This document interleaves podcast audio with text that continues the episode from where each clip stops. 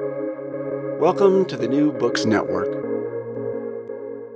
Hello, everyone. Welcome to another episode of New Books Network. This is your host, Morteza Hajizadeh from Critical Theory Channel. Today, I'm honored to be speaking with Professor David Freidenreich about a fascinating book and a timely one called Jewish Muslims How Christians Imagine Islam as the Enemy, which was published by California University Press in January 2023. David, uh, welcome to New Books Network. Thank you for having me. It's a pleasure to be here.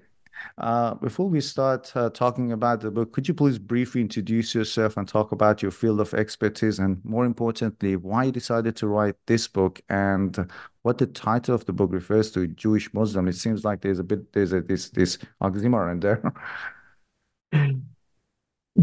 Muslims are not Jews. In fact, that is the first sentence of the book. Jewish Muslims do not exist. They have never existed. Um, what I'm studying or describing in this book are the ways in which Christians talked about people who don't exist in the real world. They invented Jewish Muslims, and they did so for a reason. And what I wanted to understand is why Christians would imagine Muslims as Jews, even when they know that Muslims aren't Jews. Uh, and this work grew out of research that I began already as a graduate student uh, in New York, uh, including uh, on 9 11. Uh, and that event certainly shaped my interests and my understandings of how Jews, Christians, and Muslims have understood each other over time. Uh, this book focuses specifically on how Christians used their pre existing ideas about Jews to think about Muslims and why they found value in doing so, even though, no, Muslims are not Jewish. In a way, you use it as a metaphor, and that's uh, what you what you write in the book. So Ju- Judaism as a metaphor, let's say, is that right? The language is metaphorical in the same way that when you say, my love is a rose, mm. you don't literally mean that the person you love is a plant but you use that metaphorical language to say something about that person, about your relationship. The allegation Muslims are Jews is similarly metaphorical. Mm. I hmm. wouldn't say that Judaism is a metaphor, but the Judaism that these Christians are talking about is not what real Jews actually believe or practice the Muslims that they're talking about are not Muslims that Muslims themselves would recognize. The Islam is not mm. real Islam as Muslims would define it. Both are terms that Christians are inventing, defining, using for their own purposes to construct their own understanding of reality. And like all good metaphors, mm. there is value communicated even though and precisely because it's not literally true. My love isn't a rose, but I can tell you something about the person I love through that metaphor. Muslims are not Jews, but Christian polemicists used that metaphorical language mm. to communicate something to their audiences. And I wanted to mm-hmm. understand what that is and why they found that metaphor to be useful. Mm. And uh, let's broadly talk about how Muslims were imagined in biblical texts or in Christian worldview. You, you use some examples. For example, there were associations of uh, the Dome of Rock with Jewish temple. So I'm kind of keen to know, generally speaking, how they were imagined in biblical texts and in the Christian worldview, and what were the source of these Christian ideas about Muslim? How did how, how they became popular, especially um, before the rise of Islam uh, in the seventh century? That's the irony of this all.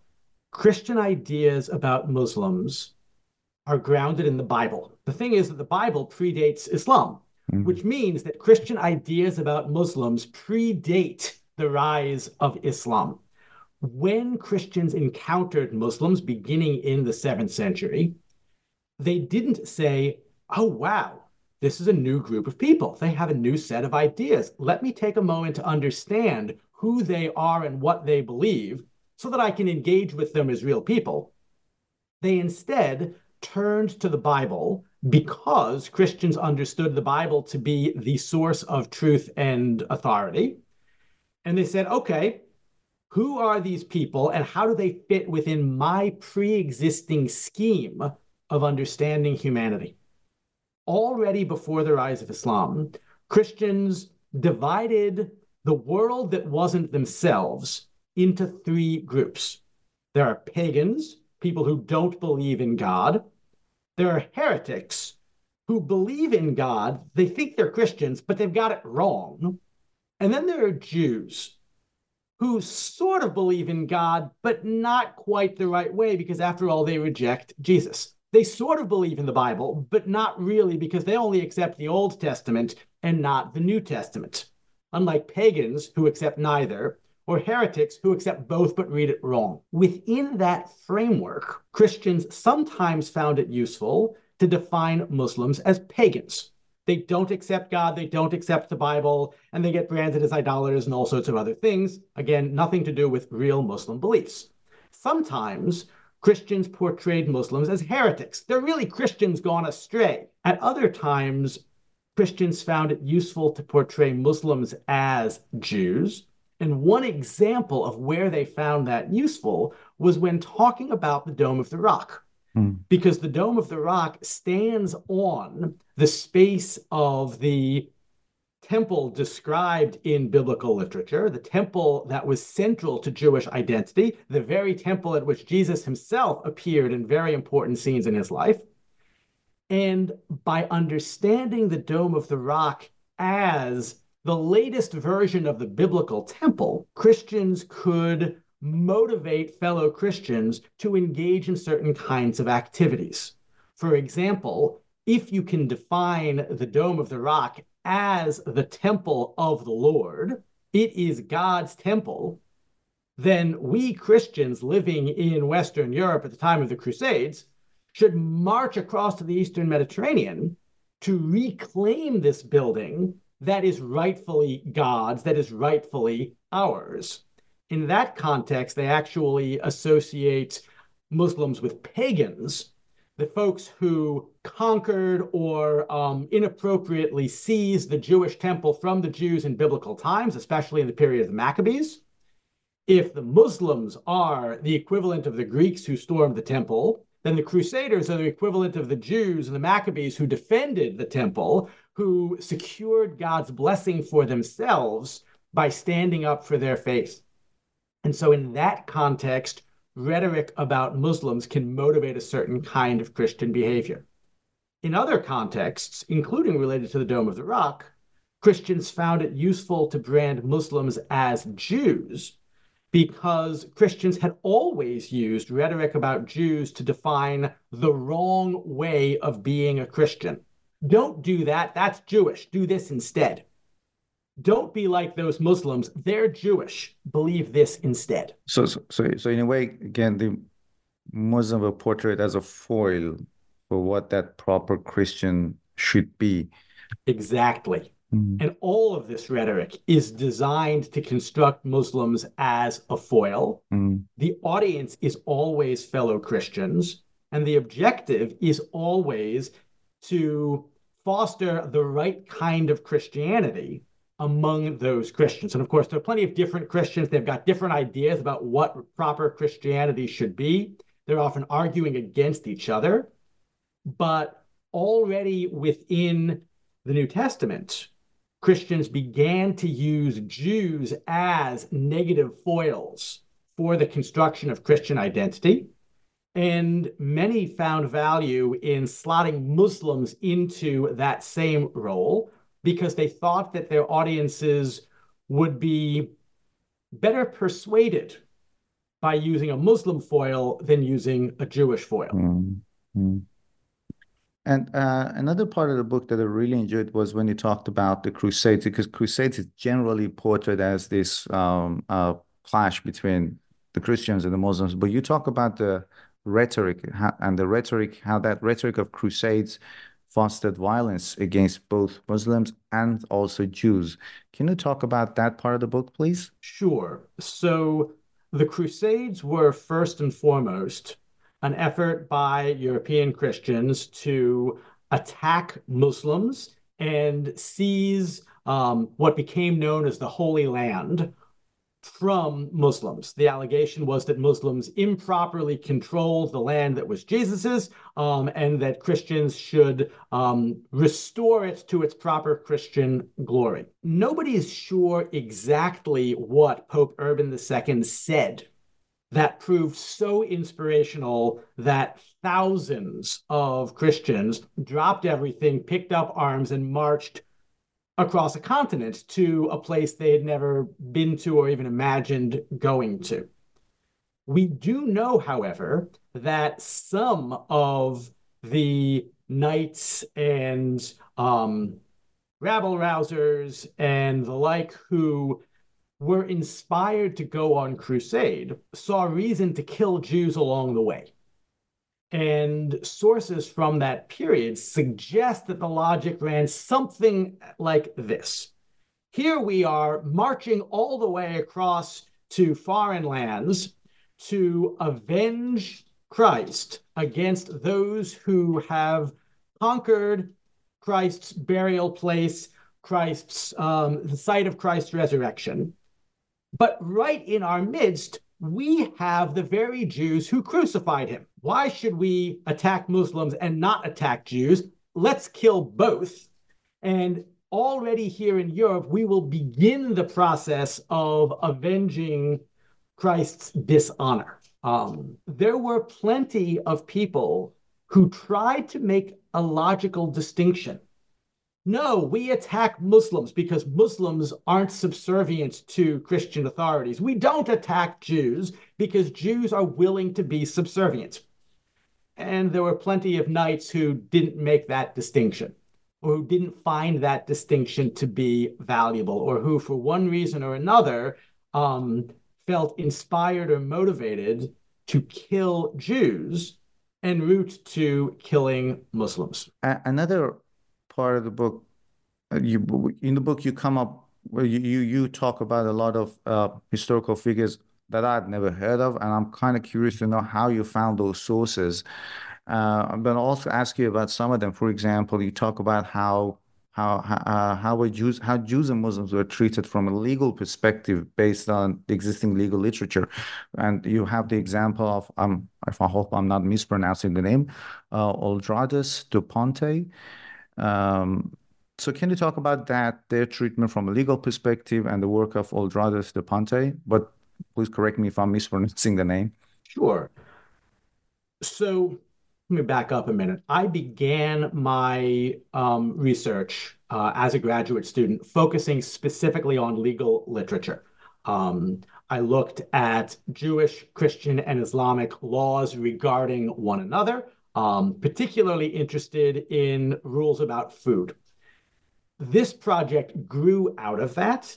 And in order to find a wider range of material, I began reading everything I could find about Christian rhetoric on Muslims.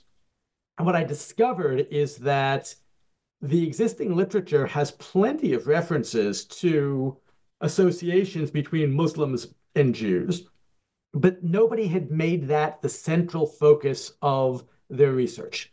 So I cast a really broad net, found everything that I could, looked at the primary sources. If I wasn't convinced I could make a compelling case that really this is rhetoric that depicts Muslims as Jews, I left on the cutting room floor. Um, and I focused my arguments specifically on those sources that make direct associations between Muslims, and Jews.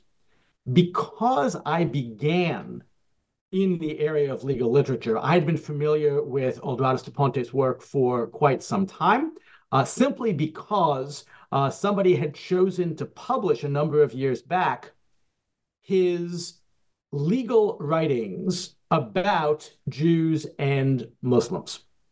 Um, Oldradus was a uh, legal advisor in the papal court in Avignon, southern France. This was the period when the papacy had relocated out of Rome. Um, And Oldradus wrote several hundred legal briefs. It's clear that he wrote them for different audiences. And as any good lawyer, he can argue multiple sides of the same case. Of those briefs, a number of them relate to Jews or Muslims, or in four cases, both Jews and Muslims. And those are the texts that I study. He makes the argument that Christian rulers should dispossess Jews and Muslims of their lands, should expel Jews and Muslims from their territories. And what interested me was the way in which he grounds these arguments. Because you can't find biblical texts that talk about Muslims. So, what does he do? He finds biblical texts that talk about Jews. He finds other legal sources that talk about Jews, and he then applies them to Muslims, sometimes just by fiat. He assumes that Jews and Muslims are legally equivalent. And so, if he can make the argument based on texts about Jews, all the more so it must apply to Muslims. The other thing that Oldradus does, however, is draw specifically on biblical rhetoric about Hagar. Hagar was the slave of Sarah, Sarah being the wife of Abraham. And in the biblical account, Sarah asked Abraham to have sex with Hagar for the purpose of bearing a child because Sarah was barren. And the child born from that relationship is Ishmael. Within the book of Genesis, where this story appears, Abraham then, at Sarah's urging, kicks Hagar and Ishmael out of the household, um, denies the inheritance to Ishmael in favor of his son Isaac, born to Sarah. And you have a genealogical account that describes the emergence of different ethnic groups. Uh, the Ishmaelites come to be associated with the Arabs. The thing is, is that in the New Testament, Paul uses that same story to make a somewhat different point. And he says the entire thing is an allegory describing two different groups that believe in Jesus. The right believers, namely Paul's community, are the heirs of Sarah, and the wrong community are the heirs of Hagar. And what should we, the right followers of Jesus, do? We should kick the wrong followers out of our communities because we are the true heirs of Abraham's promise. Well, fast forward another hundred years or so, and Christians come to associate that wrong group with the Jews the Jews become the heirs of Hagar symbolically, even though literally they might claim descent from Isaac and therefore from Sarah. Oldradus, centuries later, uses that line of reasoning to say that God himself commands Abraham to expel Hagar and her son, and that that command applies to us. We Christians should expel Jews and Muslims, both of whom are the heirs of Hagar, literally and spiritually, from our lands. And so he's using biblical texts as interpreted through the lens of anti Judaism, as then applied to Muslims who are Jewish, to make a case for political action in Western Europe, particularly Spain, France. To some degree, he's speaking about um, England as well during this period of the 14th century. Uh, and and that story of uh, Sarah and Hagar that you just mentioned, I'm very much familiar with. Because I was a school kid, that that story was in our book. We had to do a couple of courses on religion, and uh, yeah, I guess that story kind of rang familiar with me. Uh, how about Timothy the First, the patriarch of the Church of the East, and how how who was he, and how did he portray Muslims as the new Jews? Great. Timothy is somebody I had never heard of before embarking on this research project. Oldradus is somebody nobody would have heard of if they hadn't been studying law. Um, but to clarify, when I began my study of Christian law, I focused primarily on the Latin material of the Western churches, what we now associate with the Roman Catholic Church. Timothy I was patriarch of the Church of the East. That was a particular form of Christianity that became very popular in Iraq. Um, it broke away from um, what became the uh, Western traditions in the third, fourth, fifth, sorry, fourth, fifth, maybe even beginning of sixth centuries.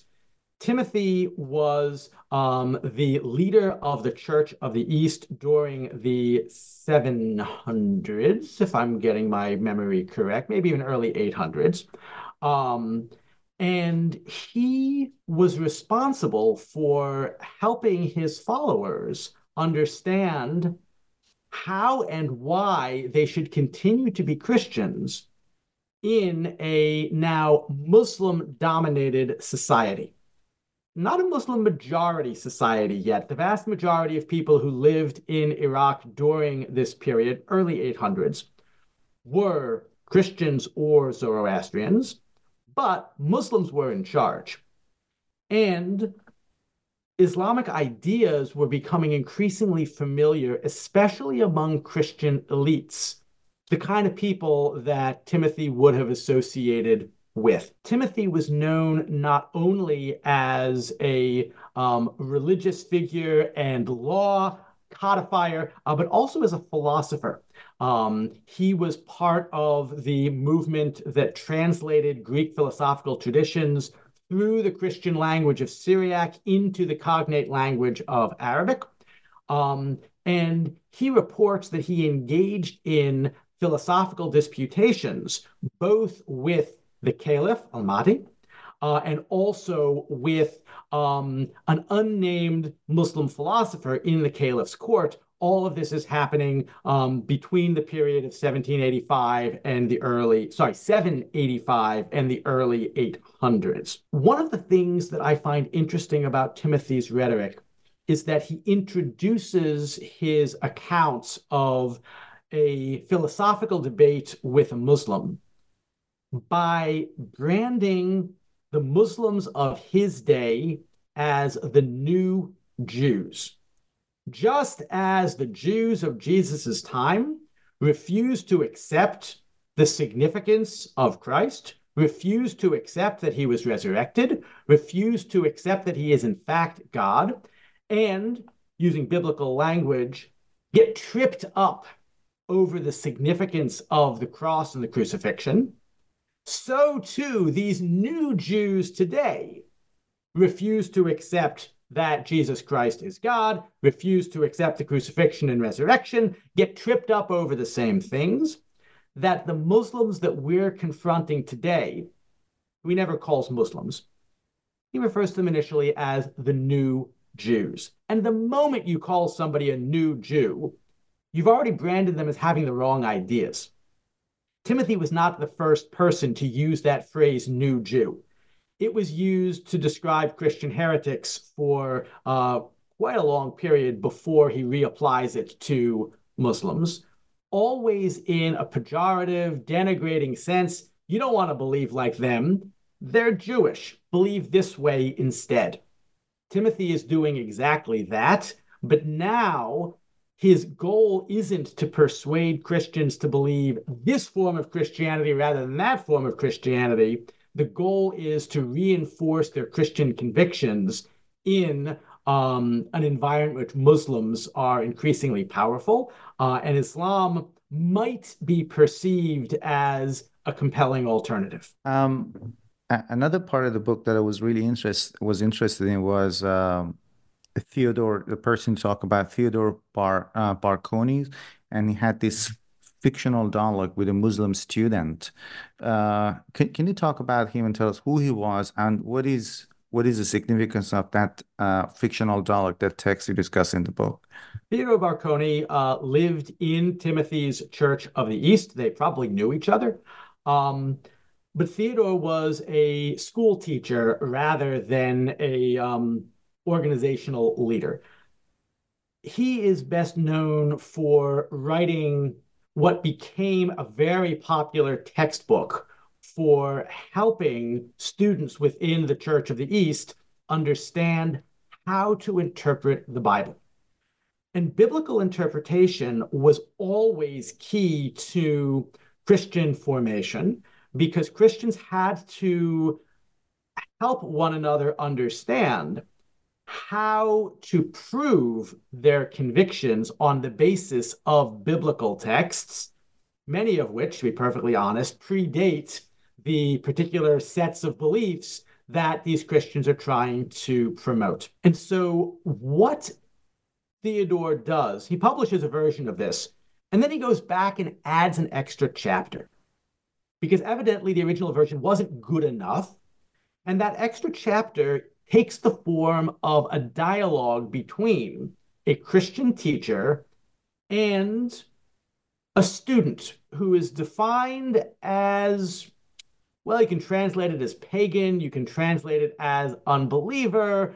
Um, it's not quite clear, but the student is identified as somebody who believes in Muhammad and somebody who quotes the Quran and quotes Quranic refutations of Christianity. So it's pretty clear that Theodore's student is being depicted as a Muslim, even though, of course, Theodore is writing for Christian students. And so these students are in an interesting bind. On the one hand, they see themselves as students.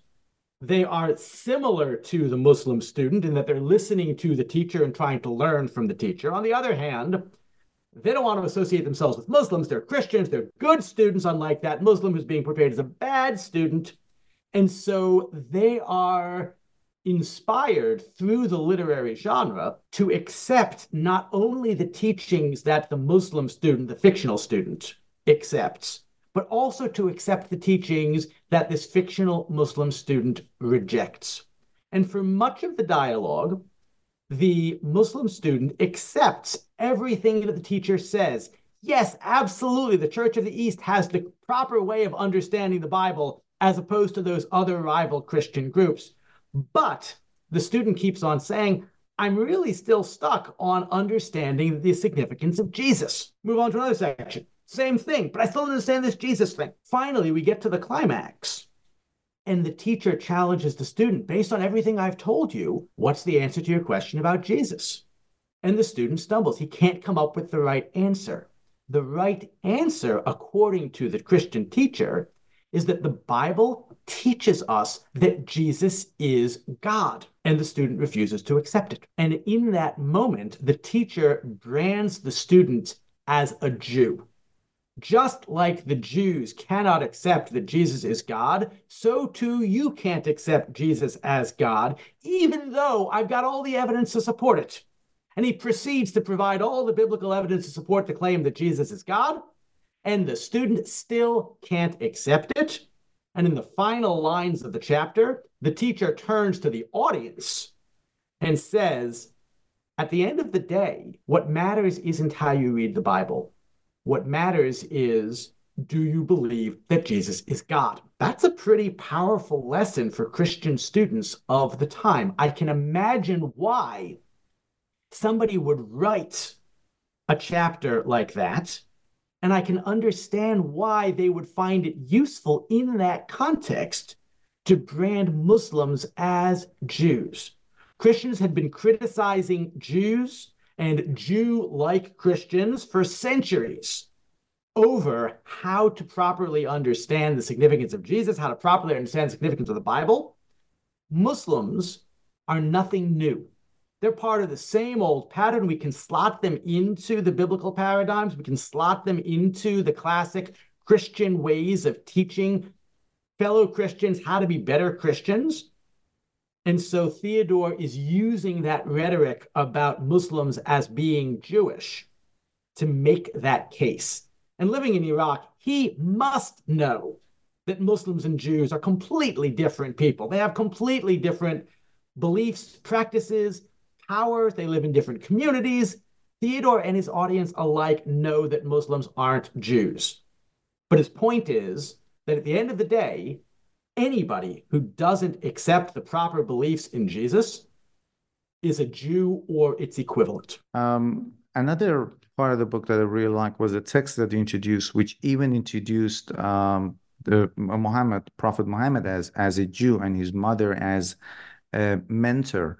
Um, and I'm also curious to know more about that text and also how these texts kind of reinforce the Christian ideas of, they were used to reinforce the Christians' ideas of chastity and monogamy. So we're going to shift gears here from the Eastern part of Christian society to the Western part, which is to say, from places where Christians encountered Muslims on a regular basis, knew something about what Muslims actually believe, knew stories about Muhammad, to the European context where they didn't. And I mean Europe outside of Spain. In Northern Europe, Christians told all sorts of stories about Muhammad that are not grounded in any accurate information. And the, I guess I can call it um, playground slur, your mother X, is not new to my experience growing up on the playground. Um, already in the Middle Ages, when people wanted to um, denigrate their targets, they would often make allegations about their mothers. One set of stories that emerged in Christian Europe was the allegation that Muhammad's mother was a Jew. Christians are trying to understand how is it that Islam has features that are similar to Judaism. And there were a variety of stories that were told, including within the Eastern traditions, about Jews who influenced Muhammad, and that somehow Muhammad was exposed to Jewish teachings, integrated them into the Quran, because of course Christians believe that Muhammad himself composed the Quran, uh, or in fact will argue that Jews composed the Quran and ascribed it to God, but really it was Jewish text. Um, stories about Muhammad's Jewish mother embed the Jewishness in Muhammad himself. He was a Jew. Some of the same stories, or variants of the same stories, identify Muhammad's mentor as a Jew. He was taught by a Jew from his youth, and he's drawing on all of these ideas to create um, a monstrous alternative to Judaism, or rather a monstrous version of Judaism that is an alternative to Christianity. That's more appealing in part because, wow, it allows multiple wives. This notion that European Christians promoted that the only reason anybody would embrace Islam is in order to just have a lot more sex, um, became a prominent feature in a variety of Christian tales about Muslims and Christian tales about Muhammad. And in some of these stories, it's clear that what the authors are actually trying to do is not simply inspire their audience to look down upon Muslims or to make fun of Muhammad but rather to inspire them to embrace Christian normative values about chastity and monogamy. Don't be like those Muslims. Stick with your married partner, or perhaps don't get married at all. Why? Because these Muslims are Jewish. And even Muhammad himself, right? His mother was a Jew, his mentor was a Jew. One text goes so far as to allege that Muhammad was the incestuous, adulterous offspring of two Jewish siblings, right? They're layering every possible slur they can come up with on a figure that um, they found deeply threatening, to be perfectly honest uh, and identifying that figure as Jewish, identifying key members of Muhammad's circle as Jews, serves to increase the power of that negative rhetoric for audiences that had long been trained to disdain Jews. Uh, one thing I'm curious to know, given that Jews were persecuted for centuries in Europe, they were expelled, expelled from parts of Europe. So all these associations of Muslims as Jews or Muslims being Christ killer again, the same thing, the same accusation that was also levied against the Jews.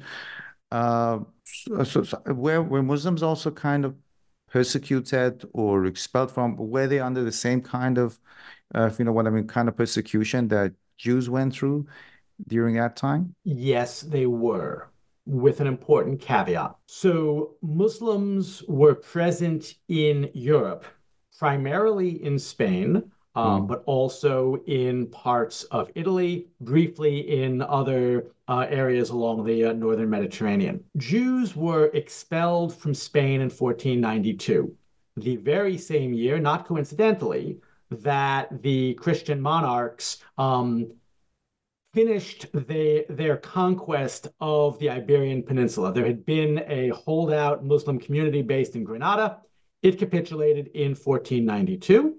Um, and it did so on condition that Muslims always be allowed to live in the Iberian Peninsula as Muslims, and they would never be required to convert. Well, 10 years later, uh, Ferdinand and Isabella required all Muslims in their territory, Spain, to convert or leave. Mm. A significant number of those Muslims did convert to Christianity. They became known as Moriscos. The trouble was that um, well, from a Christian perspective, the trouble was that these Moriscos were not all devout Christians, um, often continued to engage in, uh, if not Islamic religious practices, then cultural practices that were still not the same as the dominant Christian society. Um, there were any number of attempts on the part of Christians to uh, force Moriscos to become good Christians. And as the 16th century went on, an increasing number of influential Christian polemicists tried to make the case for expelling the Moriscos from Spain on the grounds that Moriscos are Muslims. Some of them added the step Muslims are Jewish. And after all, you should expel the Moriscos the same way that Ferdinand and Isabella in 1492 expelled the Jews. That is exactly what uh, King Philip IV, if I'm not mistaken, uh, did to the Moriscos in the early 1700s. One can say that he expelled Muslims. One can say that he expelled Christians. Um, Moriscos self identified, at least publicly, as Christians. But a lot of the polemic that was designed to encourage the previously unheard of notion that Christians should expel fellow Christians and kick them out into non Christian lands was to allege that these Moriscos were not, in fact, Christian. Some went so far as to say they are, in fact, Jews.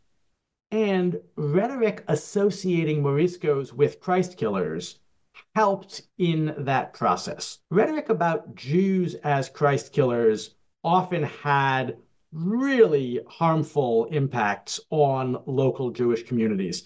That kind of rhetoric, either that Muslims, sorry, that Jews killed Christ in biblical times, or that Jews are reenacting the killing of Christ by killing innocent Christian children, or by tormenting um, the Eucharistic host, which, according to Christian theology, becomes literally the body and blood of Christ. Stories about Jews doing harmful, destructive things to the host or Christians were used to spark riots against Jews, mass arrests and murder of Jews, um, the arrest and conviction and execution of Jews. The folks who were trying to expel the Moriscos didn't want to kill Moriscos. They wanted to kick them out. And they modulated their rhetoric in ways that would persuade the king and his counselors to take political action against the Moriscos without necessarily rabble rousing to get the populace to gang up and riot against Moriscos. In fact, the expulsion of Moriscos was highly unpopular among Christians who had Morisco neighbors. It was entirely done uh, at the elite level. And those who engaged in rhetoric knew their audience and tailored their rhetoric accordingly to achieve their purposes. Which gets me to one of the broader findings of the book. Those who are using rhetoric about Jews to attack Muslims are doing so for very targeted reasons. They have goals and they're being very strategic about how to achieve them. They don't always achieve their goals.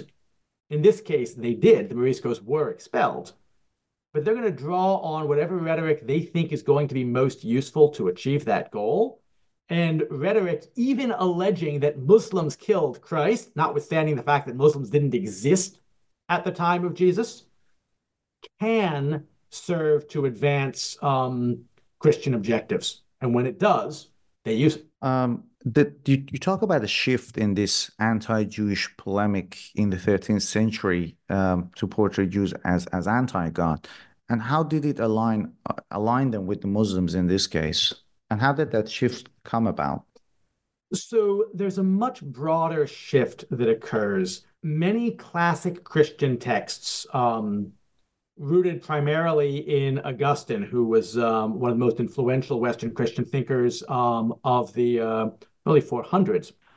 Augustine insisted that Jews have an important place within Christian society, that Jews are the unwitting witnesses to Christian truth claims about Jesus, and we need them in our midst to attest to the authenticity of the very biblical text that they fail to understand. Over the course of the Middle Ages, particularly during the um, 1200s, Christians begin to challenge that understanding of Jews, and they begin to allege that Jews don't simply misunderstand the Bible, they don't misunderstand God, they actively reject God that the Jews who arranged for Christ to be crucified knew that Christ was God and wanted to get rid of him for that very reason. They were anti Christian and not merely misguided, witless witnesses. Once you begin to define Jews as those who are enemies of God, given the long history of associating Muslims with Jews, Muslims become defined as enemies of God as well. It doesn't take defining Muslims as Jews to make them enemies of God. Muslims can be pagans and enemies of God too. That exists in an earlier strain of literature, including a lot of Crusade literature. But when you combine Muslims as pagans who hate God, Jews who hate God, you end up with a notion of everybody who is not Christian becomes an enemy of Christ. You have depictions of biblical antiheroes, biblical figures like Pontius Pilate, who was the Roman governor who ordered Christ crucified, Pharaoh in ancient Egypt of Moses' time.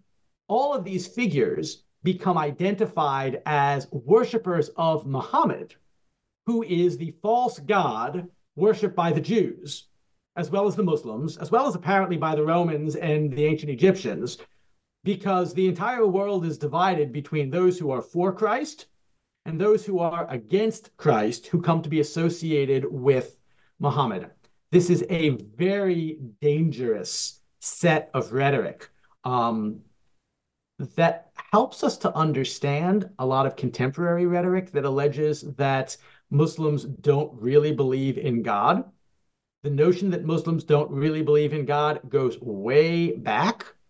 And rhetoric about Muslims and Jews as believers in the Antichrist or in Muhammad as Antichrist or in Muhammad as the false God play important roles in building up this notion of a binary antithetical distinction between Christians and Muslims rooted in the Bible itself. And, and how about um, uh, Luther? What was his role in sort of condemning Judaism and also Islam? So Luther takes that binary system one step further. He teaches that the only proper way to be a Christian is, in modern terms, to be a Protestant, not a Catholic. And he uses rhetoric about Jews to brand Catholics as Jewish. He uses rhetoric about Muslims to brand Catholics as Muslims, sometimes then using them through the Muslims to brand them as Jewish. But Luther then creates a new innovation, which is to say that he grounds negative rhetoric about Islam in the Bible itself, parallel to grounding it in negative rhetoric about Jews found within the Bible. And so Luther Luther is significant for two reasons. One is he lumps Catholics in with Jews and Muslims as the enemies of Christ. He'll even lump rival Protestants, those who don't follow what we would now call Lutheranism, um, in that group of folks who do not truly worship God. They don't truly have faith in Christ. They are, in fact, worshipers of the devil. Um, and it's really an us versus them in this world. That's piece one.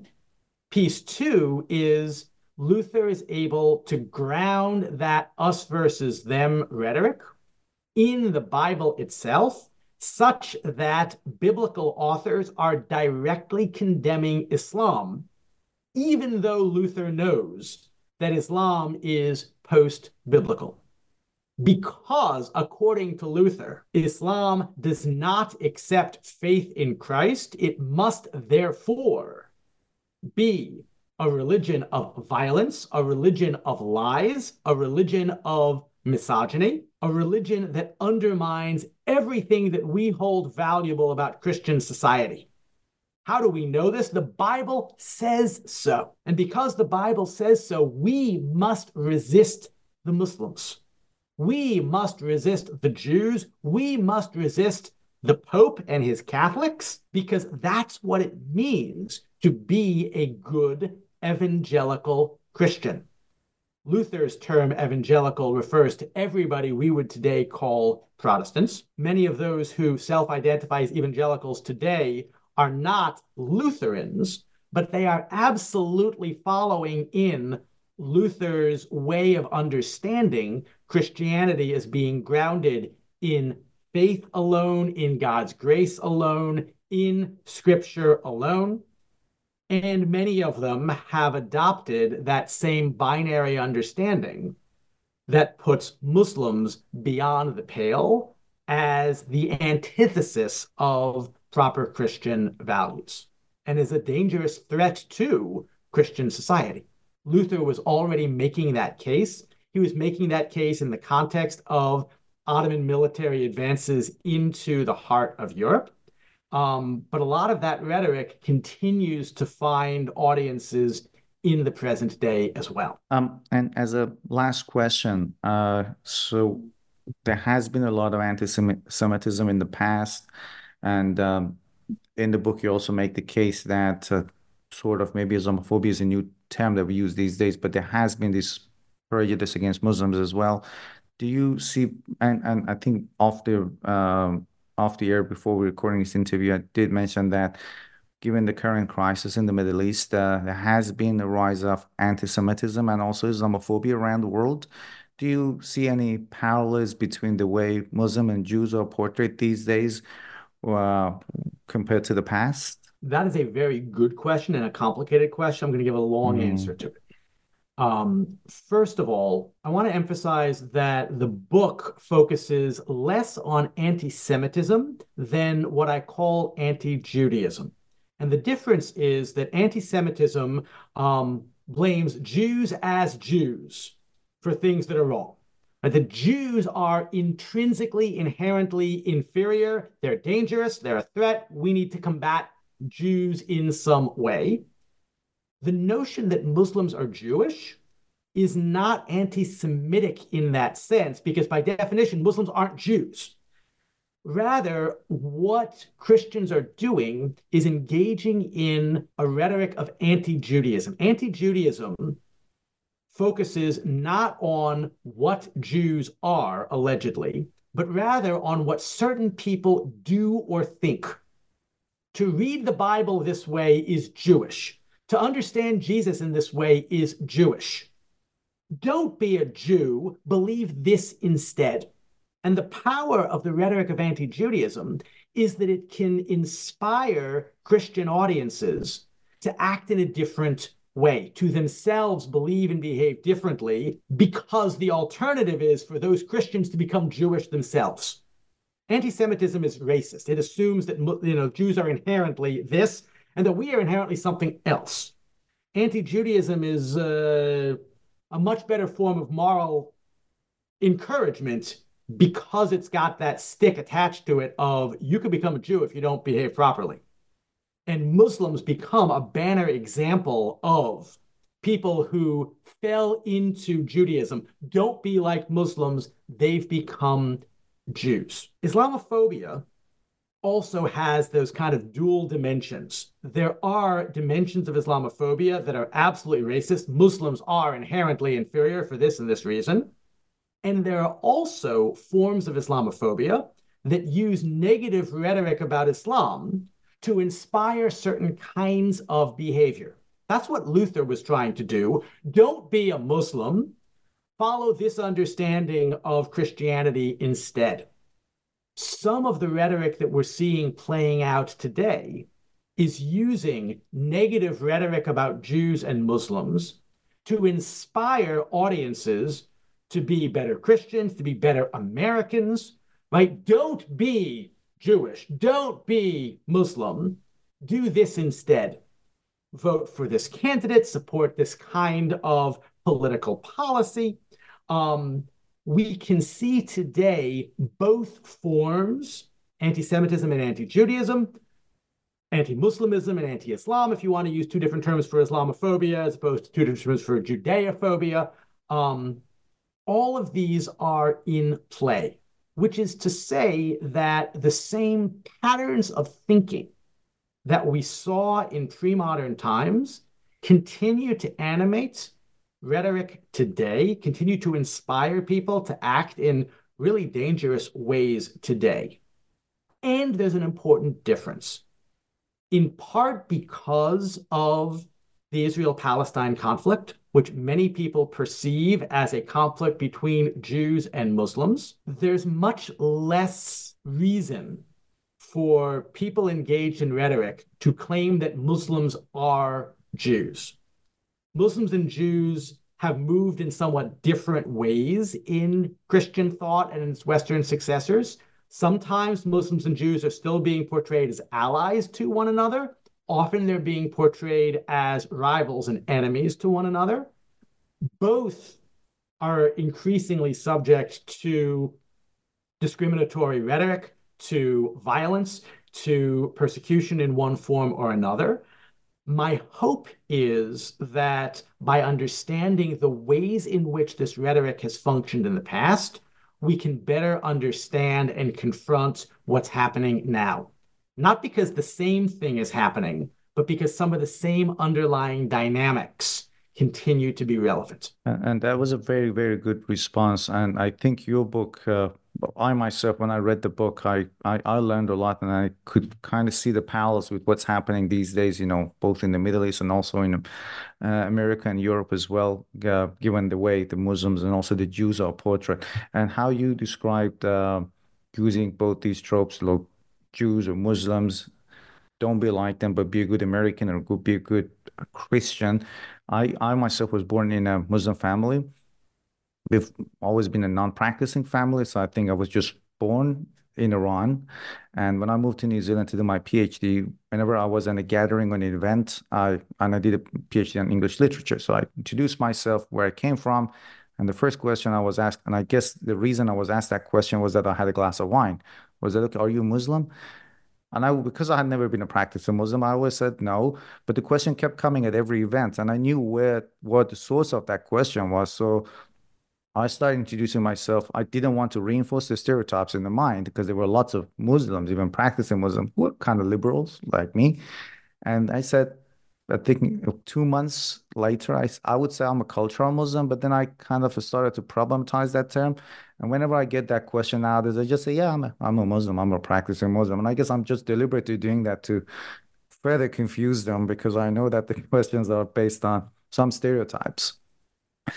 Uh, David, thank you very, very much for taking the time to talk with us about your wonderful book. It's a fascinating book that I can't um, recommend strongly enough to, to people who are interested in uh, this topic in history, and also how uh, how the whole uh, you know discourse about the Muslim and Jews are uh, is is being described. I guess your book uh, sheds a lot of light on these topics as well. Thank you so much for your time. Thank you for making the time as well. I'm so glad you enjoyed the book.